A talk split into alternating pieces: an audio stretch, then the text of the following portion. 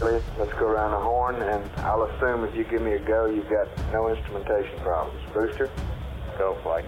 Retro, go flight. Fido, go flight. Control, Telcom, go. GNC, EECOM, Capcom, go. Surgeon, go. ONC, go. ASD, FAO, go. Network, go. You got everything up? Go. Hello, I'm Ian Christie, and this is Terranauts. So, at the end of the last episode, we talked through exactly what had happened on Gemini 8 and some of the lessons that NASA had learned from it. Chief among these, literally, has to be that going to space is always an exercise in uh, contingency planning and calculated risk taking. Spaceflight, like a lot of other complex human endeavors, was proving that A, you simply can't plan for every eventuality or uh, reduce and eliminate every risk. And B, Murphy lives, or at least it's a good idea to believe he does. by that I mean that Murphy's Law, that if something can go wrong, it probably will, seems to be distressingly true at times. Of course, it isn't. If everything that could go wrong did, then no spacecraft would ever get off the ground. Um, it's more true to say that if there are enough things that could go wrong, there's a pretty good chance that at least one of them is going to. And the maxim of when you least expect it, expect it is one to live by as well. In some ways, the experience of Gemini 9 was to prove those statements to be true. In fact, the story of Gemini 9 really is the story of contingency management. Uh, at some point, when you think about Gemini 9 from end to end, you kind of feel like saying, Really? Okay, what else can go wrong? Or, as my grandmother would have said, there's always something to keep the cow's tail short. Enough, in fact, that it's probably going to take a couple of episodes to work through it all. Which in itself is kind of funny, because at the remove of 60 years and with the experience of all of the success, you know, that Apollo had, the trials and tribulations of Gemini 9 are, are really not the stuff of legend at all. In fact, unless you really dig into the story, you probably wouldn't realize just what a journey the flight turned out to be I certainly didn't until I started doing the research for this episode. Uh, but the first thing we need to talk about is not really a small issue at all. It is, in fact, a tragic event that affected the whole NASA community. And this was the very first loss of NASA astronauts while on duty. The incident happened uh, before Gemini 8, in fact, on the February the 28th of 1966. On that day, uh, the two Gemini primary crew of Elliot See and Charles Bassett were traveling to St. Louis from Houston along with their backups Tom Stafford and Gene Cernan. The crews were due to spend a couple of weeks at the McDonnell aircraft plant in the rendezvous and docking simulator, and it was a completely routine trip. The crews had been going back and forth to St. Louis for a few months, both to use the simulator and, and also to monitor and the build and assembly of the Gemini 9 capsule. As per usual, the four astronauts flew to Houston, flew from Houston Ellington Field to St. Louis Lambert Field in two NASA T-38 aircraft. See and Bassett flew in the lead aircraft, and Stafford and Cernan flew on their wing. The T-38 was the jet that NASA provided to the astronauts in order uh, to allow them to maintain their flight currency. I mean, remember that almost all of the astronauts were pilots. I think probably at this time they probably all were. And in fact, most of them were still active duty military pilots, and they were required to fly a certain number of hours every month. In some ways, um, an easy way to put in that time was actually by using the T 38 as a means of traveling from place to place. So it was not at all uncommon for astronauts to make this flight. In fact, it was pretty routine. The weather in St. Louis that day mm, was a little bit less than routine, though. Uh, in fact, it was pretty miserable with low broken clouds at 800 feet and an overcast layer at 1500 feet with rain and snow. Nonetheless, the weather was not below the minimums that were allowed for instrument landings. Uh, the two T 38s descended through the cloud layer, though, to find that they'd missed their uh, outer marker for the instrument approach, and so they were too far down the runway to actually land. Now, in this case, there are a couple, couple of acceptable responses. One of them is to perform what is called a standard missed approach, which means the aircraft raises its landing gear and flaps and goes around to try the approach again from the beginning. The other response is to perform what is called a visual circling approach, where the pilot keeps the aircraft in its landing configuration and circles around the runway to uh, approach again. Uh, all the while, it has to keep the runway in sight, though. Uh, Elliot See. decided to perform such an approach and turned uh, to the left, intending to circle around and land. Stafford initially tried to follow him, but realized the visibility was poor enough that it really couldn't keep the other jet in sight, so he elected to perform the missed approach procedure, and he climbed back up through the clouds. At this point, no one knows exactly what was going on in the cockpit of See. and Bassett's jet. What is known is that in order to keep sight on the runway, it was making a hard left turn pretty low at about 600 feet above the ground. Now, partway through that turn, See must have realized that in trying to keep the runway in sight in the poor weather, he'd lost too much speed and too much altitude.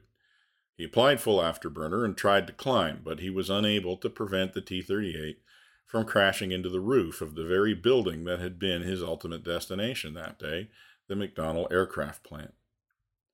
He and Charles Bassett were killed instantly when the plane hit the roof. The plane came to rest in the parking lot about 500 feet from the spacecraft that was supposed to carry them both into orbit. The accident, of course, was a tragedy. In all of the space flights uh, so far, NASA astronauts had many times put their lives on the line for the space program, but this was the first time that any astronaut had died in the line of duty. Needless to say, it cast a pall over not only the Gemini program, but all of NASA. In the way of these things, NASA moved very quickly to appoint a panel to investigate the accident. The panel was chaired by Alan Shepard, who was the chief of the astronaut office at the time. After looking at all of the possible factors that could have contributed to the accident, the panel concluded that the principal cause was pilot error, citing See's inability to quote, maintain visual reference for a landing, unquote. While the investigation was going on, of course, NASA and the Gemini program had really no choice but to continue to move forward. Uh, the first order of business was to decide how to replace the crew for Gemini 9, and the obvious choice were, of course, Stafford and Cernan. And they were duly moved up to be the prime crew, and Jim Lovell and Buzz Aldrin were appointed to be their backups. In addition, the program actually had to check the Gemini 9 capsule, and this wasn't completely inconsequential. Uh, the Gemini 9 capsule was still undergoing final assembly at the time of the accident, and the crash into the roof of the McDonnell building had actually caused some significant damage and had triggered the sprinkler, sprinkler system that had also caused some flooding. In the end, it turned out that the capsule for Gemini 10 was damaged slightly, but the Gemini 9 capsule not at all, and despite the disruption, McDonnell was able to deliver the capsule on time. And so, um, just as the NASA community was gathering to bury Elliot See. and Charles Bassett in the Arlington National Cemetery, the Gemini 9 spacecraft was leaving the damaged St. Louis plant on its way to the Cape. It's actually kind of hard to imagine a more serious example of continuing on with the mission in the face of adversity and now, while this was the most obvious and tragic contingency that Gemini 9 had to deal with, it was not actually the first, and it wouldn't be the last. In fact, it wasn't even the first challenge involving the crew.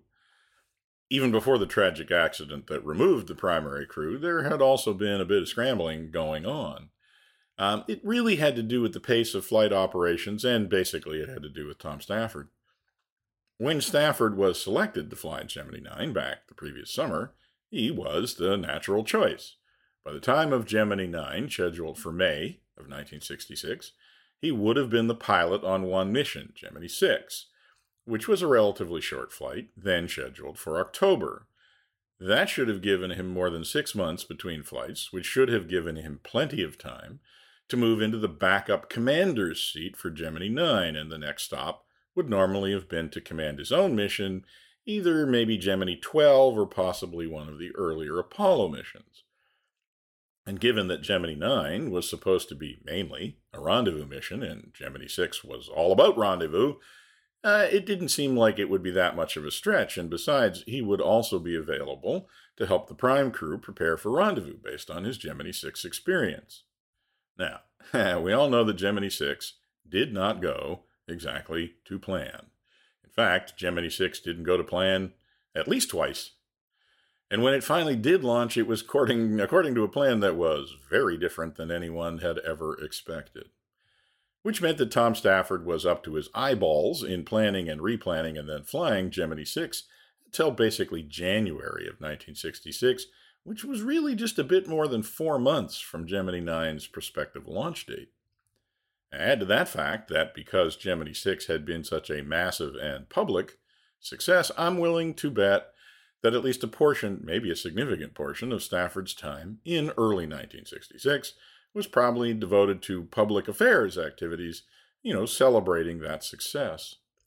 So, all in all, I'm willing to bet that it was probably late January or even February before he was really able to devote himself full time to training for Gemini 9, which still wasn't so bad. I mean, he was the commander of the backup crew. Uh, he had to get ready for the flight, but his main job was to support the prime crew. And again, since Gemini 9 was very similar to Gemini 6, that shouldn't be a problem, right? Well, except for two things. First of all, by the 1st of March, Tom Stafford had become the commander of the mission, and by then, Gemini 9 also looked a lot less like Gemini 6 than it had the previous summer.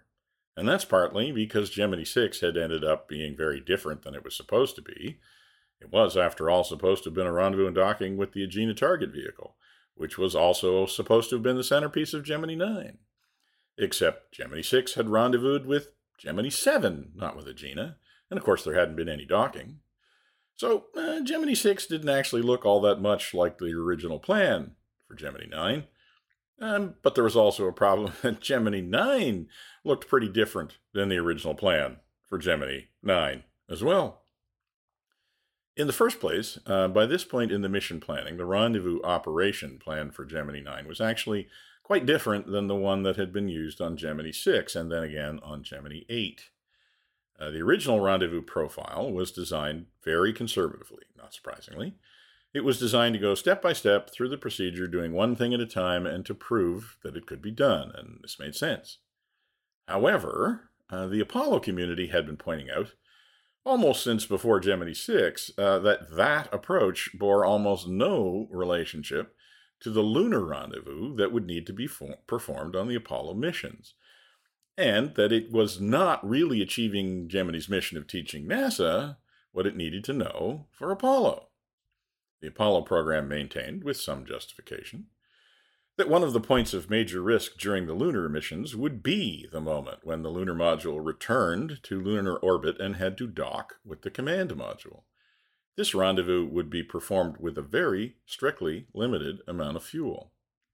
It would also be performed with a very limited amount of assistance from the ground, and it would basically be performed in one orbit, one very short lunar orbit, um, by early 1966, it was also increasingly looking like it might be performed without a radar. Uh, the problem, you see, was the weight of radar. I mean, not the radar on board Gemini, but rather the radar that was planned for uh, the Apollo spacecraft. I mean, as the design of these spacecraft had progressed, they had, as is the way of these things, become heavier and heavier. By the winter of 1966, the designs of both the command module and the lunar module were um, significantly overweight. At the time, radars were very heavy beasts, and losing the radar was going to be an easy way to save literally hundreds of pounds in one stroke of the pencil. So the first to go was the command module radar, and this was met with some resistance by the rendezvous community, but in all honesty, it was more a loss of redundancy than a true loss of capability.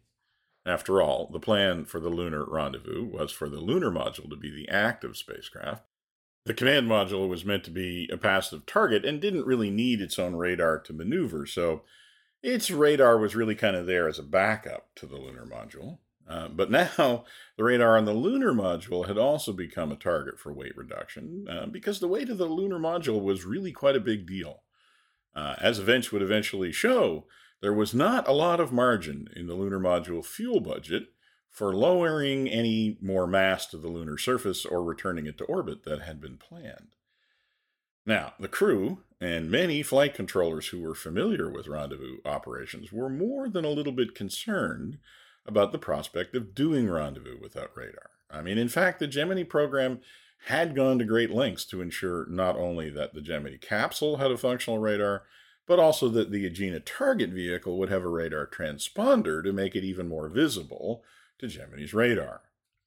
In effect, the whole approach to rendezvous had kind of been built around being able to allow the crew to see their target at ranges of, you know, more than 100 kilometers, specifically so that they could transition to performing their final approach using data that they could monitor in real time without the assistance from the ground.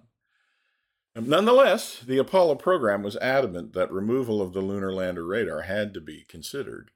Uh, at the very least, they wanted the Gemini 9 crew to evaluate the need for the radar uh, during their flight. What Apollo wanted to know would be the impact of not being able to fly with a radar. This wasn't a huge change, but it meant that the crew needed to consider that question pretty much the whole time they were doing a rendezvous, and uh, that was going to change the procedures and it was going to change the simulations. It also turned out that Apollo wanted some potentially significant changes to the rendezvous itself.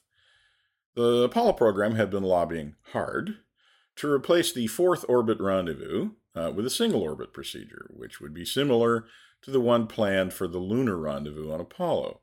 They really wanted to try for this single orbit rendezvous, but they were prepared to settle for a three orbit rendezvous plan um, because that plan basically combined um, several of the rendezvous burn maneuvers into one, which would be a lot more typical of the lunar rendezvous situation and it also put the crew in the position of needing to maneuver based on their own observation of the target earlier in the process, which again mimicked the lunar situation more closely. So Gemini 9 had a brand new rendezvous plan, and the new commander needed to assimilate that little reality, and it wasn't that much of a change. But I suspect, as is the way of such things, that it did suck up a lot of um, training time, by which I mean going to meetings, first of all, establishing once and for all that they really were going to change the established procedure, and then discussing and refining the new technique. I mean, in my experience, even the adoption of these kinds of small changes to flight plans really remind me of the old analogy of the duck swimming on the pond. From above the waterline, the duck just kind of glides across the surface, and it really doesn't look like much is going on. But once you look below the surface, the legs are pumping like mad. And I'm willing to believe that changing the ronde procedures, having just gotten used to the original version, that works, and we know it works, by the way, yes, I'm willing to believe that that small change to the duck's path across the pond was the subject of an awful lot of paddling below the surface. But in terms of froth in the flight planning process, the discussions over rendezvous, full and frank though they may have been, did not hold a candle to what was going on on the EVA front. Because, you know, while the conversations about Rendezvous involved discussions between two separate programs, Gemini and Apollo, which, by the way, trust me, was probably fraught enough. I mean, I don't have any proof and I don't want to overplay it, but you can imagine the reaction of the Gemini guys when, after having flown six missions, including the first ever rendezvous mission, had the Apollo guys who had yet to fly anything show up and effectively say, well, you know, that was cute and all, but we need to get on with planning a real rendezvous like the one we're going to do around the moon. Eh, I'm not saying I know that this happened, but you know, well, if you've ever worked in an organization full of talented, ambitious, and yes, competitive engineering types, you got to believe that there was at least an undercurrent of that dynamic going on. But as I said, if a process involving the Apollo program telling the Gemini program how to fly its missions was a, a little sporty, then the EVA process was almost certainly a full blown technical presentations at dawn with an extra side helping of expert analysis grudge match, because it involved the Air Force and toxic substances. The issue uh, with EVA uh, was turning out to be a much greater source of plans, discussions, presentations, and more plans than pretty much any other feature of Gemini 9.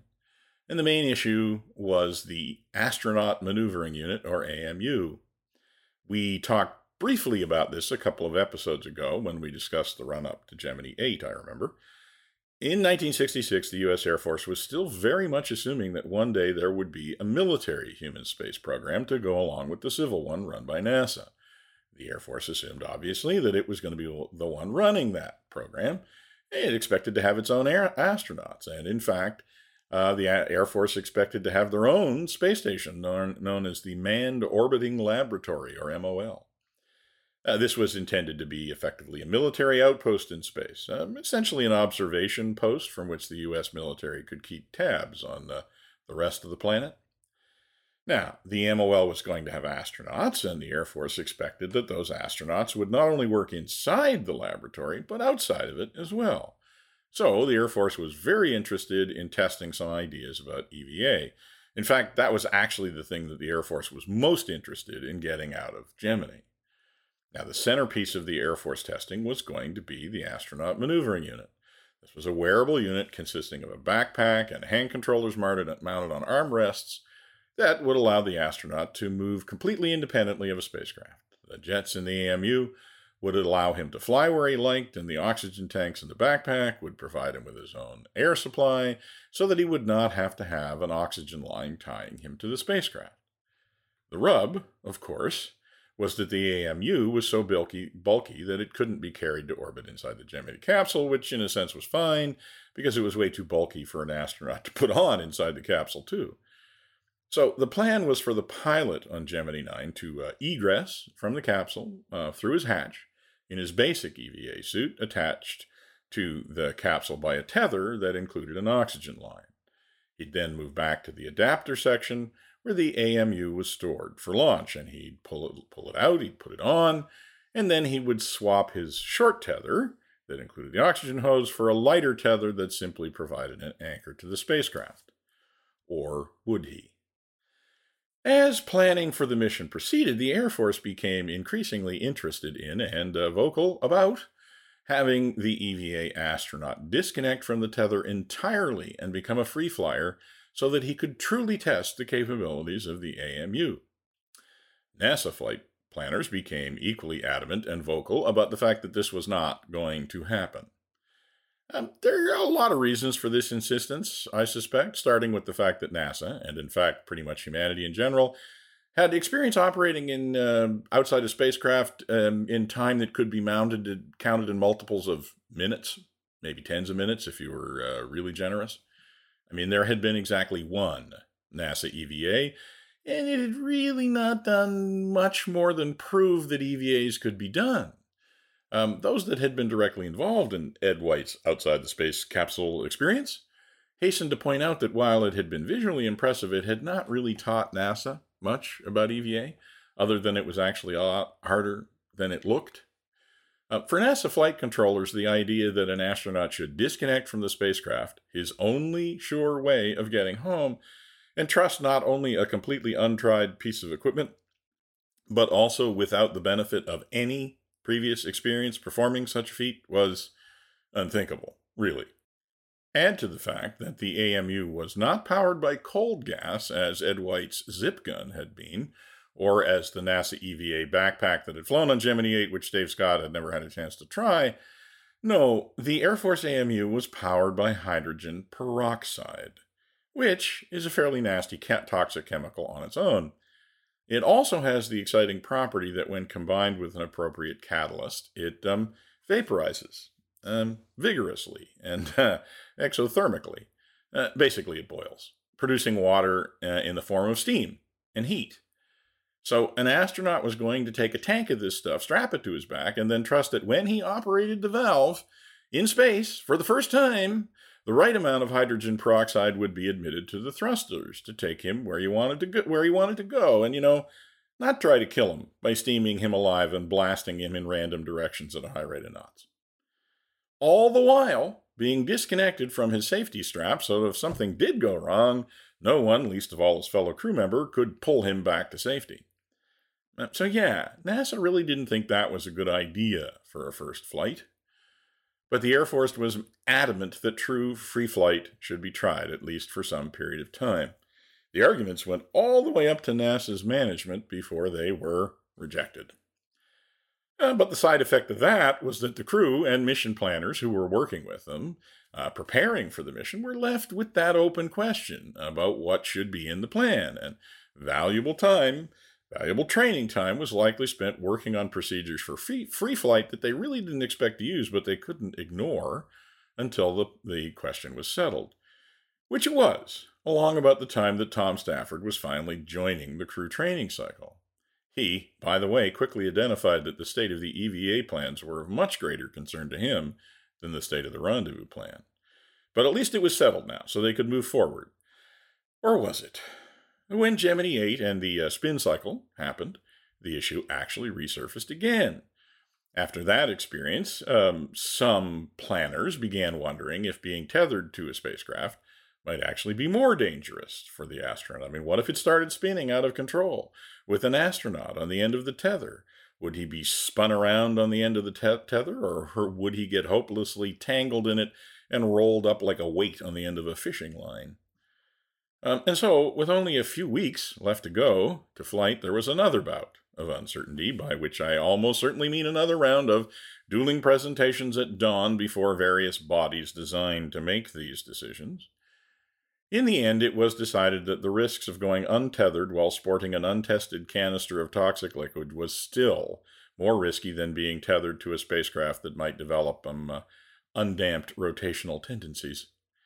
And this is particularly true once the nature of those tendencies on Gemini 8 had been identified and mitigated during post flight analysis. So that was settled then. But only actually a comparative few weeks before launch, which is really late uh, in the flow as NASA would say. And again, believe me when I say that even discussion of late changes definitely sucks up time and energy and mind share from all of the participants, participants who by this time had quite enough on their plate, sucking up their time, mind share, and energy, both physical and emotional. But finally, by the end of March, the flight plan was settled. Um, although Gemini 8 was rough, um, you know, Agena had had a good flight, so things were looking good for the launch of Gemini 9. And so, on the morning of the 17th of May, the Gemini crew began the now familiar process of getting ready for the dual launch sequence where they would wait on board their spacecraft while the target vehicle inserted itself into orbit. It was a process that Tom Stafford in particular had gotten pretty familiar with, given the number of times he'd tried it on Gemini 6. Unfortunately, Tom Stafford would discover that he was going to get even more familiar with the process before he ever got to orbit again. But that's really going to have to be a story for another time. I, I hate to leave it in a cliffhanger. Yeah, really, I do. But we're going to have to wait a while uh, before we catch up again with the Gemini 9 crew as they continue their exploration of the uh, subclauses of Murphy's Law. For the next couple of episodes, actually, we won't be talking about the Gemini program. At least I hope we won't if things go to plan because I have a bit of a treat planned. Well, at least it's a treat for me. I hope you'll think it, it is as well. Uh, Mac Evans, a uh, who you may remember from the episode called "The Flag Is a One," is coming back to talk to us again with another tale from inside the space program. Quite a different one this time. This time we're going to talk about the night that Canada's space program nearly ended, and how it was intercepted at the last minute on its way to the trash bin. Uh, I think it's a really fascinating story about what goes on in places we don't normally hear about. So tune in next time for that story. Thanks for listening, and we'll talk to you again soon.